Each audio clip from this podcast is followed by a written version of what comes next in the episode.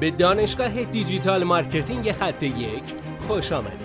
ما در اینجا روزانه تجربیات خودمون رو در زمینه افزایش بازدید سایت در سطح بالایی به کارآفرینان ارائه میدیم که ما هم از همین تجربه ها و تمرین ها استفاده میکنیم. بیاین سطح دانش افزایش بازدید سایت خودمون رو امروز با علی اکبر فرج افزایش بدیم. سلام دوستان، امیدوارم که حالتون عالی باشه. میخوایم راجع به یک ابزار تولید محتوا صحبت بکنیم. ابزارهای تولید محتوا ابزارهایی نیستند که محتوا رو برای شما به صورت خیلی آماده در اختیار شما قرار بدن.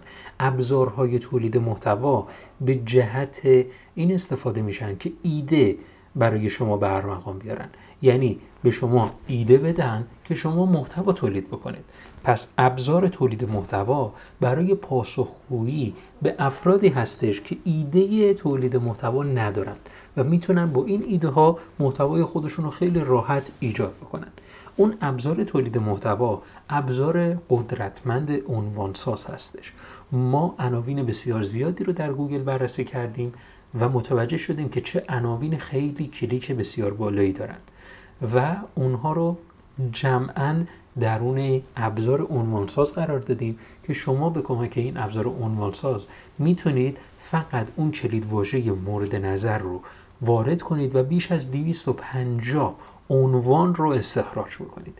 این عناوین به شما کمک میکنن که محتواتون رو خیلی سریعتر بنویسید، چون که دیگه ایده محتوا دارید و دیگه نیازمند این نیستید که تحقیق بکنید و ببینید که حالا مثلا چه محتوایی تولید بکنید، رقیبان چه محتوایی تولید میکنن و محتوا رو بتونید زمان بیشتری برای ایده بذارید. این زمان گذاشتن رو با این ابزار میتونید کاهش بدید.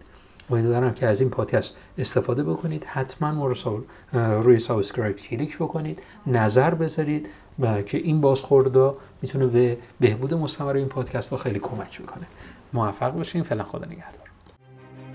بسیار ممنونم که این جلسه با ما بودید. لطفاً نظر خودتو برای ما بنویس و مطمئن باش که خونده میشه. برای دسترسی به منابع بیشتر بر اساس موضوع امروز که میتونه به شما در دیجیتال مارکتینگ کمک کنه، به سایت خط یک دات کام سر بزن. راستی برای اینکه جلسه فردا را از دست ندی، حتماً ما را دنبال کن.